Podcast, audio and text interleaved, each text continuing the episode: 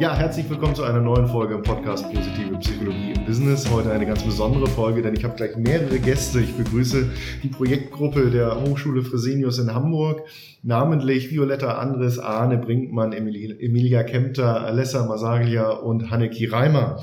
Hallo erstmal in die Runde. Schön, dass Sie da sind.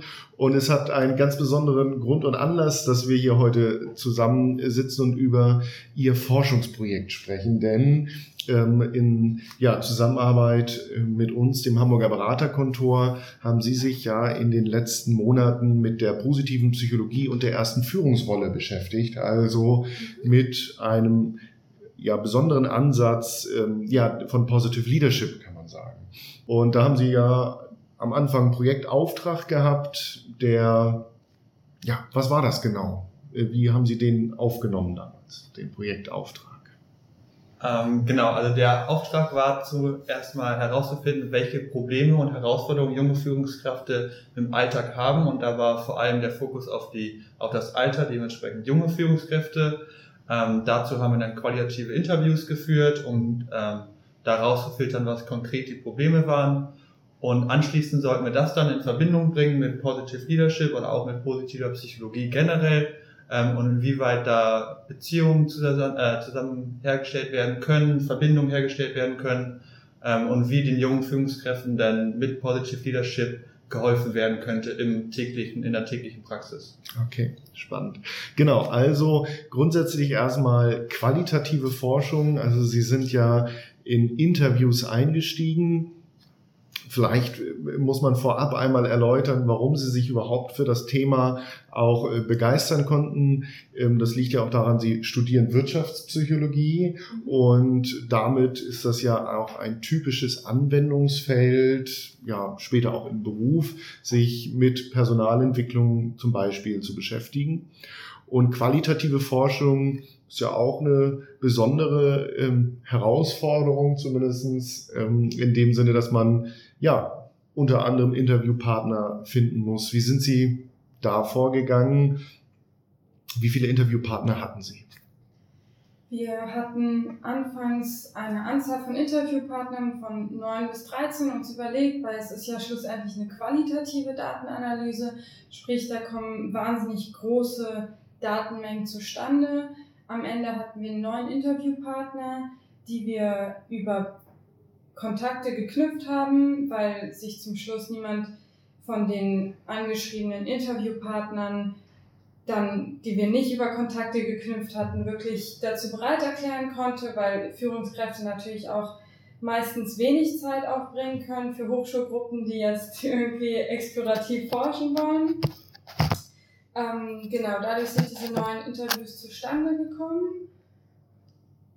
Ja, also erstmal kann man sagen, ähm, ja, so ein klassisches Convenience Sample, aber für eine explorative Studie. Und die Interviews gingen ja auch 30 bis 45 Minuten, Teilnehmer zu finden, die dafür bereitstehen, das ist ja auch erstmal eine Herausforderung, denn gerade Führungskräfte, also das kenne ich von meinen Kunden, die haben immer wenig Zeit. Ne? Das war auch eine der Antworten, ähm, ohne jetzt äh, zu viel zu spoilern, was da so kommt, dass die auch teilweise gesagt haben, Zeit für Führung sich zu schaffen, ist schon die eine der ersten Herausforderungen gewesen.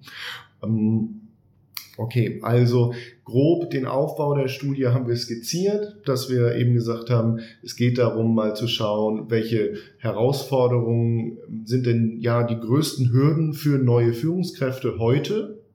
Da gibt es natürlich ein paar Klassiker, die man erwarten kann, wenn man tief im Thema drinsteht, aber auf der anderen Seite wollten wir es eben nochmal ganz konkret wissen von Personen. Und da haben Sie ja Führungskräfte befragt, die entweder gerade in dieser ersten Führungsaufgabe waren oder die schon ein bisschen länger auch in Führung drinsteckten und sich dann zurückerinnert haben. Genau. Ja, und der zweite Schritt war dann später eben hier eine Verbindung herzustellen zu Positive Leadership. Aber vielleicht gehen wir mal auf die Interviewergebnisse ein. Was haben Sie denn in den Interviews zu hören bekommen? Ja, sehr viel, sehr interessante Sachen. Ähm, eine der Hauptherausforderungen war tatsächlich der direkte Kontakt zu den Mitarbeitern, also eben im 1 zu 1 Gespräch mit spezifischen Personengruppen. Ähm, Im Fokus stand hier der Konflikt zwischen Jung und Alt, sprich als junge Führungskraft mit erfahreneren Mitarbeitern, mit älteren Mitarbeitern umzugehen und da eben als ähm, kompetente Führungsrolle wahrzunehmen, äh, wahrgenommen zu werden und eben akzeptiert zu werden, dass man auch ähm, inhaltlich was drauf hat und ähm, ja, eben in der Führungsposition da steht. Mhm. Okay. Und Sie haben ja die Ergebnisse auch auf eine bestimmte Art und Weise strukturiert. Das ist jetzt im Podcast schwer ersichtlich. Sie haben das wunderbar grafisch aufbereitet, so als, als Word Cloud, wo die größten Herausforderungen eben auch nochmal besonders groß dargestellt sind. Hm, vielleicht einmal für unsere Zuhörer, welche Punkte sind da noch genannt worden, die auch in der Grafik ähm, aufgeführt werden?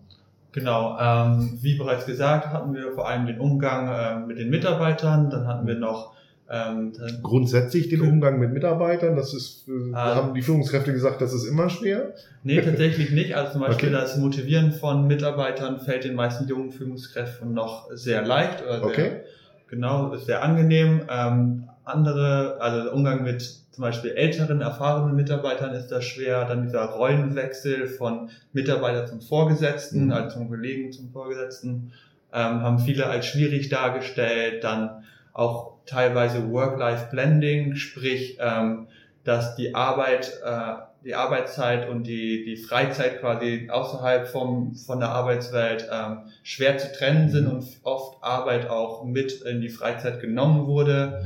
Ähm, da haben aber teilweise dann die älteren Führungskräfte berichtet, die wir auch interviewt haben, die rückblickend gesagt haben, okay, das wird mit der Zeit weniger, ähm, das, das löst sich mit der Zeit ein bisschen auf. Und weiteres, äh, weitere Herausforderung war zum Beispiel auch Kündigungsgespräche, dass das sehr vielen sehr schwer gefallen ist. Da muss man aber auch einmal differenzieren zwischen Kündigungsgespräche, die dadurch anfallen, dass zum Beispiel aufgrund von Downsizing-Prozessen oder Change-Prozessen Mitarbeitern gekündigt werden muss, aufgrund, ähm, dass der Vorstand das vorschreibt quasi ähm, und sagt, wir müssen hier Personalabbau betreiben, während ähm, andere Kündigungsgespräche etwas leichter fielen, wo ganz klar ersichtlich war, dass der Mitarbeiter nicht das abgerufen hat, was er äh, versprochen hat, quasi, was man äh, erwartet hatte, dass vielleicht äh, das Zwischenmenschliche nicht mhm. funktioniert. Okay, also so verhaltensbedingte Kündigungen äh, kann man sich offensichtlich als Führungskraft, äh, können die jungen Führungskräfte sich ein bisschen besser abgrenzen, weil sie sagen können, ähm, er hatte auch eine Chance, äh, quasi sich zu steigern und ich habe ihn ein Stück weit vielleicht begleitet, aber äh, er hat ein Stück weit das selbst verursacht und bei betriebsbedingten Kündigungen ist es belastend, weil man so empathisch als junge Führungskraft mit seinen Mitarbeitern mitfühlt. Genau. Mhm. Sie haben als einen Punkt der Interviewergebnisse Umgang mit Kritik aufgeführt. Das könnte man jetzt ja doppelt verstehen. Einerseits ist damit gemeint, es fällt, ihnen, äh, fällt den jungen Führungskräften schwer, Kritik zu üben oder Selbstkritik zu empfangen. Ähm, da geht es, glaube ich, darum, einerseits, also beide Seiten ähm, haben wir mhm. da wirklich auch in den Interviews ähm, erheben können. Also einerseits Kritik wirklich zu empfangen und sich einzugestehen, hey, da gibt's wirklich noch Potenzial nach oben, das muss ich ja auch noch als junge Führungskraft lernen. Mhm. Ähm, aber andererseits auch eben Kritik zu üben und ähm, den Mitarbeitern aber klar zu machen, dass wir, dass ein, ein Umgang mit Fehlern nicht ähm, unbedingt gleich immer was Schlimmes bedeutet, heißt eine positive Fehlerkultur einzuführen und ähm, ja, in der Hinsicht auch Kompromisse einzugehen und mhm. ähm, gewisses Engagement aufzugeben. Mhm. mhm. Okay, spannend. Nun ist es ja so, Sie haben äh, die erste die Aufgabe gehabt, hier zunächst einmal Interviews zu führen und diese Ergebnisse abzuleiten, wo liegen denn die größten Hürden? Und dann war der zweite Teil ja eine Verbindung herzustellen. Inwiefern kann der Positive Leadership Ansatz da überhaupt helfen. Das bedeutete für Sie ja, sich in die Literatur einzulesen. Wie wird Positive Leadership beschrieben? Welche Facetten gibt es da? Und jetzt konkret zu schauen, wie kann ich, wenn ich neu in die Führungsrolle komme, hm, hier diese Konzepte für mich nutzbar machen an der Stelle. Von daher, ja, was so, wie, wie beschreiben, würden Sie jetzt äh, mit der Erfahrung des Projekts den Positive Leadership Ansatz beschreiben? Und ähm, ja, Folgefrage dann, welche Ableitungen haben Sie getroffen für junge Führungskräfte? Genau, also die Positive Leadership Ansätze lassen sich nicht eins zu eins auf die Herausforderungen übertragen. Mhm. Allerdings ähm, können sie als eine Art Leitfaden dienen, um präventiv die Probleme zu verringern mhm. und helfen, eine bestimmte Haltung ähm, zu generieren. Mhm. Ähm, und dann haben wir halt so einen Leitfaden, ein paar Bullet Points aufgeschrieben, wo wir gesehen haben, okay, da gibt es große, äh, eine große Schnittmenge zwischen Positive Leadership und den Herausforderungen. Das wäre dann zum einen erstmal festzustellen, okay, wo sind denn die Probleme? Da kann man zum Beispiel unterschiedliche Verfahren nutzen, zum Beispiel von Markus Edner, ähm, das 360-Grad-Feedback zum mhm. Beispiel. Oder genau, wer es nicht kennt, kann die Podcast-Folge gerne nachhören. Der war ja auch schon zu Gast bei uns. Genau. Genau. Genauso zu Gast war äh, Nico Rose mit seinem Karma-Modell und dementsprechend könnte man es auch so messen. Also gibt es unterschiedliche mhm. ähm, Möglichkeiten und hat man das getan, kann man natürlich dann die einzelnen Interve Interventionen ähm, anführen, zum Beispiel, dass man äh, gegenüber seinen Mitarbeitern Anerkennung zeigt, dass man bewusst Räume für Ke Kommunikation fernab von Arbeitsthemen schafft, mhm. ähm, dass man wirklich bewusst stärkenorientiert versucht zu führen, die Aufgabe auch stärkenorientiert verteilt. Mhm. Ähm, dazu muss man natürlich erstmal feststellen, was sind die, die Probleme und was sind die Stärken von deinen Mitarbeitern. Ja. Ähm, Genau, das wären beispielsweise. Und dann auch bestimmte Persönlichkeitseigenschaften wie die Selbstwirksamkeitserwartung mhm. oder Optimismus, Hoffnung oder Resilienz ist auch ein Thema, was gerade sehr präsent ist, mhm. dass man solche Persönlichkeitseigenschaften mhm. Ähm, versucht weiterzuentwickeln. Ja, also äh, letztendlich, wenn ich das zusammenfasse von den Interviewergebnissen, dieses Reinwachsen in die Führungsrolle, teilweise das Abgrenzen zwischen Mitarbeiterinteressen, Unternehmensinteressen, aber auch das Abgrenzen zwischen Arbeits- und Privatleben, wenn ich so neu in die Führungsposition komme, sind so Herausforderungen. Und da sehen wir jetzt auch an dieser Studie, die Sie durchgeführt haben, wie Positive Leadership wunderbar helfen kann. Nur mal angefangen bei dem Hero-Konzept von Fred Luthens mit den eben Persönlichkeitseigenschaften oder ja, äh, Stärken, die Sie gerade beschrieben haben, dass da eben ja Resilienz und Optimismus äh, zum Beispiel ja schon helfen können, um dementsprechend auch den Stress zu reduzieren, die Belastung zu reduzieren. Und dass wir jetzt in der Ableitung natürlich die, die, der Appell an, an ja, Führungskräfte beziehungsweise an Coaches, die Führungskräfte begleiten, ja, daran zu arbeiten, hier konkret Wege aufzuzeigen, um das, was sie als notwendige Haltung beschrieben haben, auch wirklich ja, zu entwickeln. Okay, also ein spannendes Projekt, das sich jetzt durch das bisherige Jahr gezogen hat, über mehrere Monate. Hm, wenn Sie jetzt an dieses Projekt zurückdenken? Was ist so Ihr persönliches Fazit im Umgang mit Positive Leadership und ja, Rückblick auf das Projekt, vielleicht so für Sie persönlich? Ähm, also ich machte einfach mal den Anfang.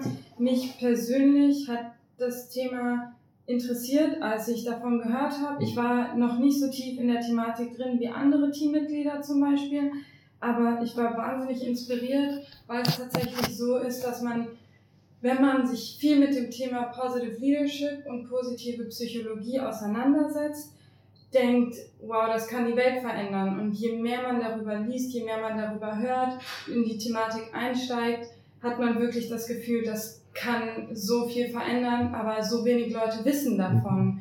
Und deswegen gehe ich wahnsinnig inspiriert aus diesem Projekt heraus, weil ich sage, nicht nur ich für mich habe viel gelernt und weiß, wie ich mich in Zukunft verändern kann, obwohl ich jetzt keine Führungskraft habe, sondern ich kann das auch nach außen weitertragen und da so einen Dominoeffekt, einen positiven kreieren. Und vielleicht später im Hintergrund mit dem wirtschaftspsychologischen Studium wirklich auch in die Richtung Coaching gehen und sagen, hey, ich setze an den Stärken von Menschen an und fokussiere mich nicht nur immer auf das Negative. Okay, schön. Tolles Fazit, finde ich, weil einerseits daraus deutlich wird, ähm, wieder jemanden angezündet. Das ist es für mich natürlich wunderbar als Projektmentor auch, dass äh, wir wieder noch mehr Menschen auch von der Forschung in diesem Themenbereich, von der Wirksamkeit und von der Notwendigkeit des Themas positive Psychologie und Führung ja begeistern konnten und auf der anderen Seite auch weitere Belege für die ja, äh, für die Wirksamkeit und Impulse für unsere Zuhörer, gerade die, die selbst auch im HR-Bereich arbeiten oder in der Personalentwicklung oder selbst Führungskräfte sind, hier eben auch nochmal wieder ja, gestärkt daraus hervorzugehen, dass bei den aktuellen Herausforderungen, die Führungskräfte haben, gerade die junge Führungskräfte haben, in den modernen, hippen, agilen und so weiter Unternehmen, dort auch es sich lohnt, auf eben die Positive Leadership-Ansätze weiter zurückzugreifen. Ja, vielen Dank für Ihr Engagement in dem Projekt und das Interview heute. Gibt es irgendeine Frage, die ich vergessen habe zu stellen oder irgendetwas, was Sie unbedingt noch ergänzen möchten?